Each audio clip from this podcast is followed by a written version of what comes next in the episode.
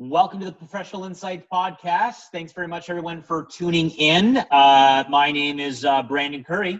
I'm Jeff Collins. We have Josh Bond not here today because he's under the weather, and myself, Trevor Lindy. He has stomach cramps. I guess that's what he tells us. We personally think he's got like some rare disease. To all of our listeners, so send my money's on Hooky. Doesn't isn't Annalisa home on Tuesdays, Wednesdays, Thursdays, or is it the other way around that she's off on Fridays and Mondays? And I don't know.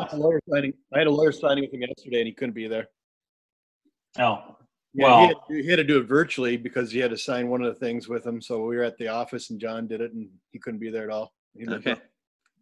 So again, briefly, thank you very much to our sponsors, Brand Boulevard. We really appreciate it. I guess I wanted a little bit of a debrief. We'll just make this like a 20-minute episode just based on our previous episode with Grant Lafleche. And I think it's important that we do a little bit of a debrief. So I guess, Trevor, just let's make a note that this is going to follow the Grant Lafleche podcast. So for anyone that's listening or watching us, like Grant and I get along fairly well. We're not best friends. We're not like, I would just call him a good acquaintance. There's things that I disagree with him on that we all on this panel disagree with him on. Or any of the case may be. So anyone that's listening, don't take anything that Grant and I were sparring back and forth. Trust me, I am not taking it personally. I love a great debate. I love going at it with somebody based on facts and based on opinions. And for record, he wasn't taking it personally either.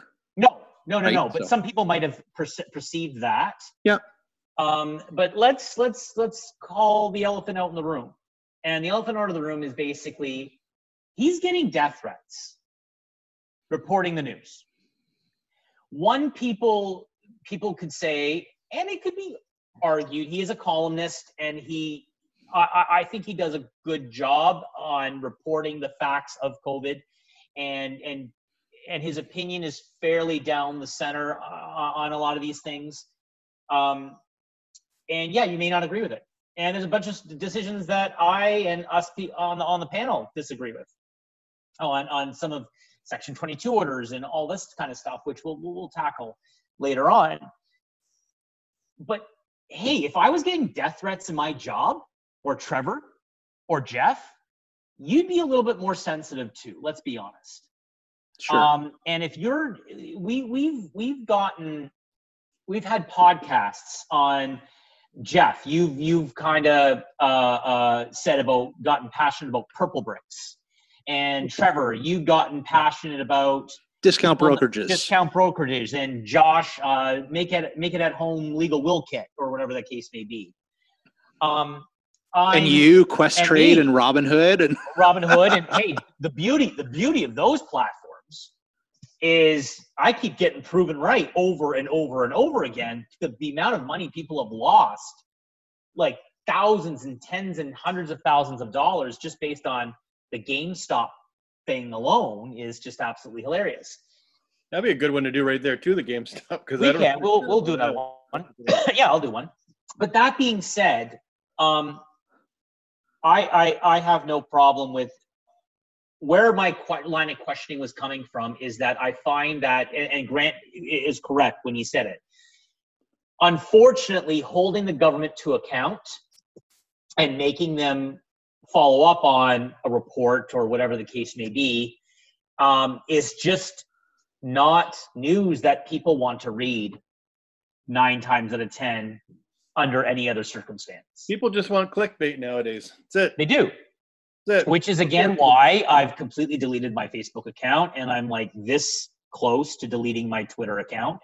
I have no need for, I don't have a TikTok, I don't have a Snapchat, I don't have any of these, Pinterest or any of that crap.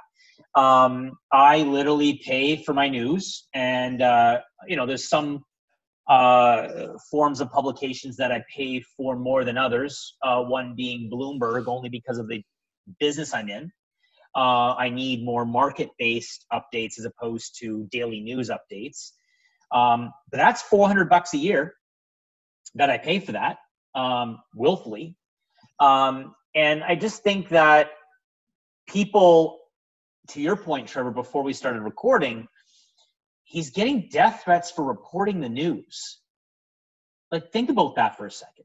Well, him and Hirji. And Hirji, right? Like, they're trying to protect people's best interests, you know, and in today's society, they're just getting... I think by no means is this statement, being accepting of the death threats against Hirji. People misunderstood. So specifically like what Grant was saying in the last episode, people misunderstood that Hirji was the one making the decision. So people took that and went and attacked him because of it. To be fair, that's because a local MPP said that Hirji made the decision. Sam Ursluth, or however you pronounce his last name. Well, he's your MPP. No, he's not. You're Niagara West, are you not? No, I'm not. Or you're Niagara Centre. I'm, Niagara Centre. You're not full. Yeah, not I've got Birch. Okay. So I just, you're right. And so they heard that and they completely piled on and I didn't know that because when an MPP says, no, Hirji made the decision, who am I? I get my news from reliable sources. So when an MPP of the sitting government says, Hirji made the decision, why would I think otherwise?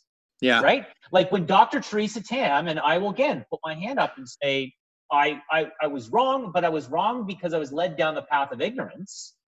When Dr. Teresa Tam turned around and said, we have no data on a respiratory virus that masks are going to help. And then there is Jeff's wife from Taiwan wearing masks. And I asked it on a podcast, why is your wife wearing a mask? Coming at it from a cultural perspective, potentially, because that's way more acceptable in Asia than it is here. But two, from a racism perspective, huge. That's where I was coming from as a concern for your kids and for your wife, because that just puts a target. And I'll only because I know a couple of my Asian Canadian friends that have been ruthlessly targeted because when this first pandemic began, because they looked Chinese, and that was the rhetoric that was being spread. But why would I think anything else when the chief medical officer of Canada is telling me not to wear masks in April? Why would I question her, right? Because I'm not a sheep, but I'm also not an epidemiologist. So I'm going to go with and then it turns out just in the last 2 weeks, I don't know if you guys have read this, the reason that statement was made was because a bureaucrat turned down millions of N95 masks being shipped to Canada because, and I quote, that wasn't the priority at the time. And what happened was there was a run on N95 masks as healthcare workers. And so that was a strategy initially to buy time to ramp up the PPE so that people wouldn't drain the shelves and healthcare workers would be left up the creek without a paddle. Well, and earlier on too, we also had Ford making statements like, listen, you know what? Masks, people want to wear them, but leave them for our healthcare professionals. You stay home. If you don't need to be out, don't buy the masks, stay home, leave them for our healthcare professionals because we're in a shortage, right? That was provincially, that was federally, that was internationally, there was a shortage because the suppliers were only able to produce so many because the demand wasn't there and, you know, is what it is. Yep. So I mean, that is why I'm, I get a bit passionate about it. On top of that, my wife is a COVID-19 contact tracer at another regional health area, not Niagara. And they've gone down the road of more of a mental health social worker perspective to be that COVID-19 contact tracer because, and I rightfully agree with them, the last thing people want is a call from HR on when you're coming back to work when you've just dealt with COVID-19. Kristen, my wife, has a way better way of navigating those waters from a counseling and mental health perspective. And it's come to bear fruit for that organization. I just think that in the debrief that I want people to realize that, you know, we're going to have Grant on again. And maybe that time we'll talk about Joe Rogan. Yeah, maybe we'll, but like, I agree, but it's not like we're not going to have him on again or, you know, I have bad blood towards him or anything like that. He's a great source of news and reporting and, you know, giving him another avenue to spread his voice and his word from the research that he's done. You changed my mind on how important journalists are to keep the government accountable.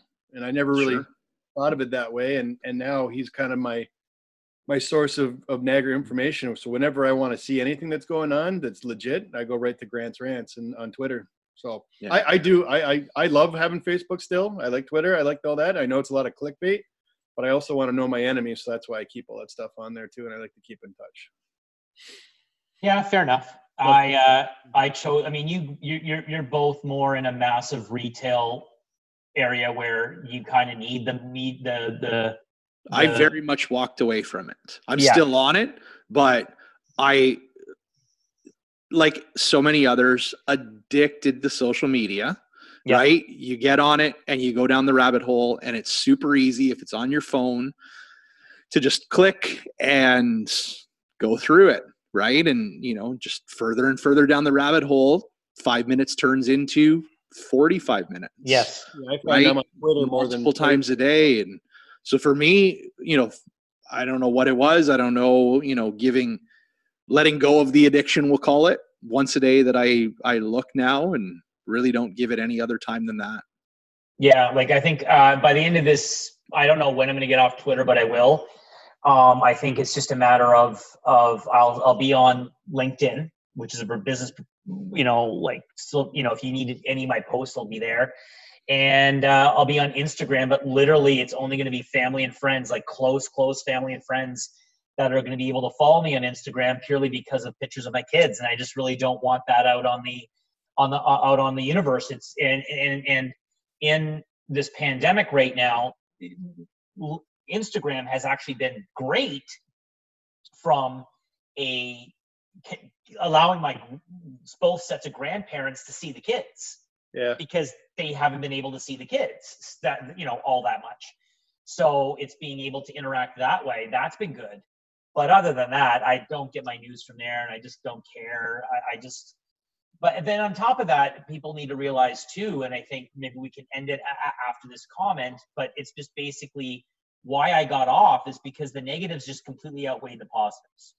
And I know of, and they will not be named, people that were a part of that group on Facebook that Grant referenced that started getting phone calls from now Niagara Regional Police and initially from, you know, Grant Lafleche and the different news outlets, and started getting pulled in to this discussion that they never wanted to be a part of, that they initially joined just to have a robust discussion about, you know, the metrics and the lockdowns and the what have you. And they're starting to really regret that decision because they're starting to get pulled in and they're just like, this was never my intention. So anyway, it's just something that needs to be said, I hope. Anyway, I don't know, Jeff, do you have anything else to say on that or about social media reporting on news? I like social media, I do see going down the rabbit hole a lot. I find it very positive, to be honest. I try not to pay attention to negative stuff, but I also like to pay attention to who's got a crazy opinion on some stuff, because there's some different people, I'll say, on Facebook, to be politically correct, and I like to know who they are, so I can be a little bit more tempered when I talk to them. But keep a little more distance when you have to? Well, I just take it with a grain of salt. See, I already know who those people are because I've just started unfollowing them. See, I don't unfollow them. My wife does the same thing. I like to know. You know what? I had to, because it was bringing me to a very negative place. Yeah, same here. It really was. I would get caught down the rabbit hole. I would click, like good example would be, I would see a story on Facebook. Let's say it was a St. Catharine Standard story. And I'd read the story. I had very catchy headline. I'd read the story, and then I would be stuck in the rabbit hole, and I'd be looking at the comments. And like Grant alluded to in our last episode, though I think maybe it was me that alluded to it, a lot of people that are commenting on these are commenting solely based on the headline, on that's right, on the title of the story. They didn't take the time to read the stupid story just to get your facts. And the battle that these people, and I just, again, very negative place that it was bringing me to, that I had to start. It was one of two things. It was delete it altogether, or start unfollowing people. And because yes, it can be used as a valuable business tool, I decided I was better off sticking with it, but distancing myself from it, unfollowing those crazies. And it, well, I mean, better place. Like, and I think my initial lesson is when I started posting financial articles in 2015, 2016. And I had a buddy of mine who I still talk to, basically make a comment purely on the headline. And it was about the divestation of GM shares and how the federal government lost, let's say 30 billion or 300, whatever the amount was, I can't remember. But my buddy comments, see, Harper government did this, that, and the other thing. And I'm like, you did not read the full story. You read the headline. You didn't read the full story. And it caused a storm between a couple of GM workers that, because my family comes from the General Motors side, and I get a call saying, Brandon, you got to better put this debate to bed because it's kind of ticking some people off at the plant. Because that bailout that was done in 2010, 2009, saved thousands and tens of thousands of jobs. And that is what the article actually came and vetted out and actually flushed out. And it also admitted that the income tax that the federal government would receive from these high-paying jobs far outweighed the loss that they took on the stocks. But that story was never communicated, to your point, Trevor. It was only the headline. Yeah. And you could tell by the comments on people, it was just, they just were not reading the article whatsoever. You got it. Far too often. It's unfortunate. Yep. Well, on that note, I will wrap this up. Thanks very much, everyone, for listening, and to our sponsors, Brand Boulevard. You're gonna insert a Josh Bond thing? Yeah, I'll grab an audio clip of his and him saying his magic line. Okay, perfect. All right, thanks everyone. Please share and care. Take care. Help us help you. Stay informed.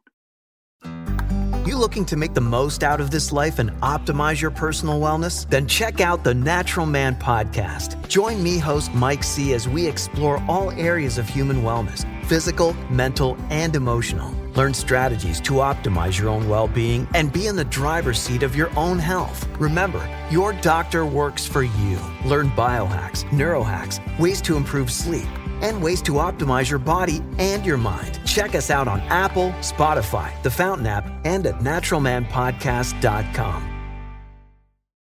I'm Jeff Woods, and I'm shining a light on music and the rock stars who make it. He just was one of those people. He stood out. He was a magic guy. He really was a magic guy. We all have faults. He had the same amount of faults as we all have.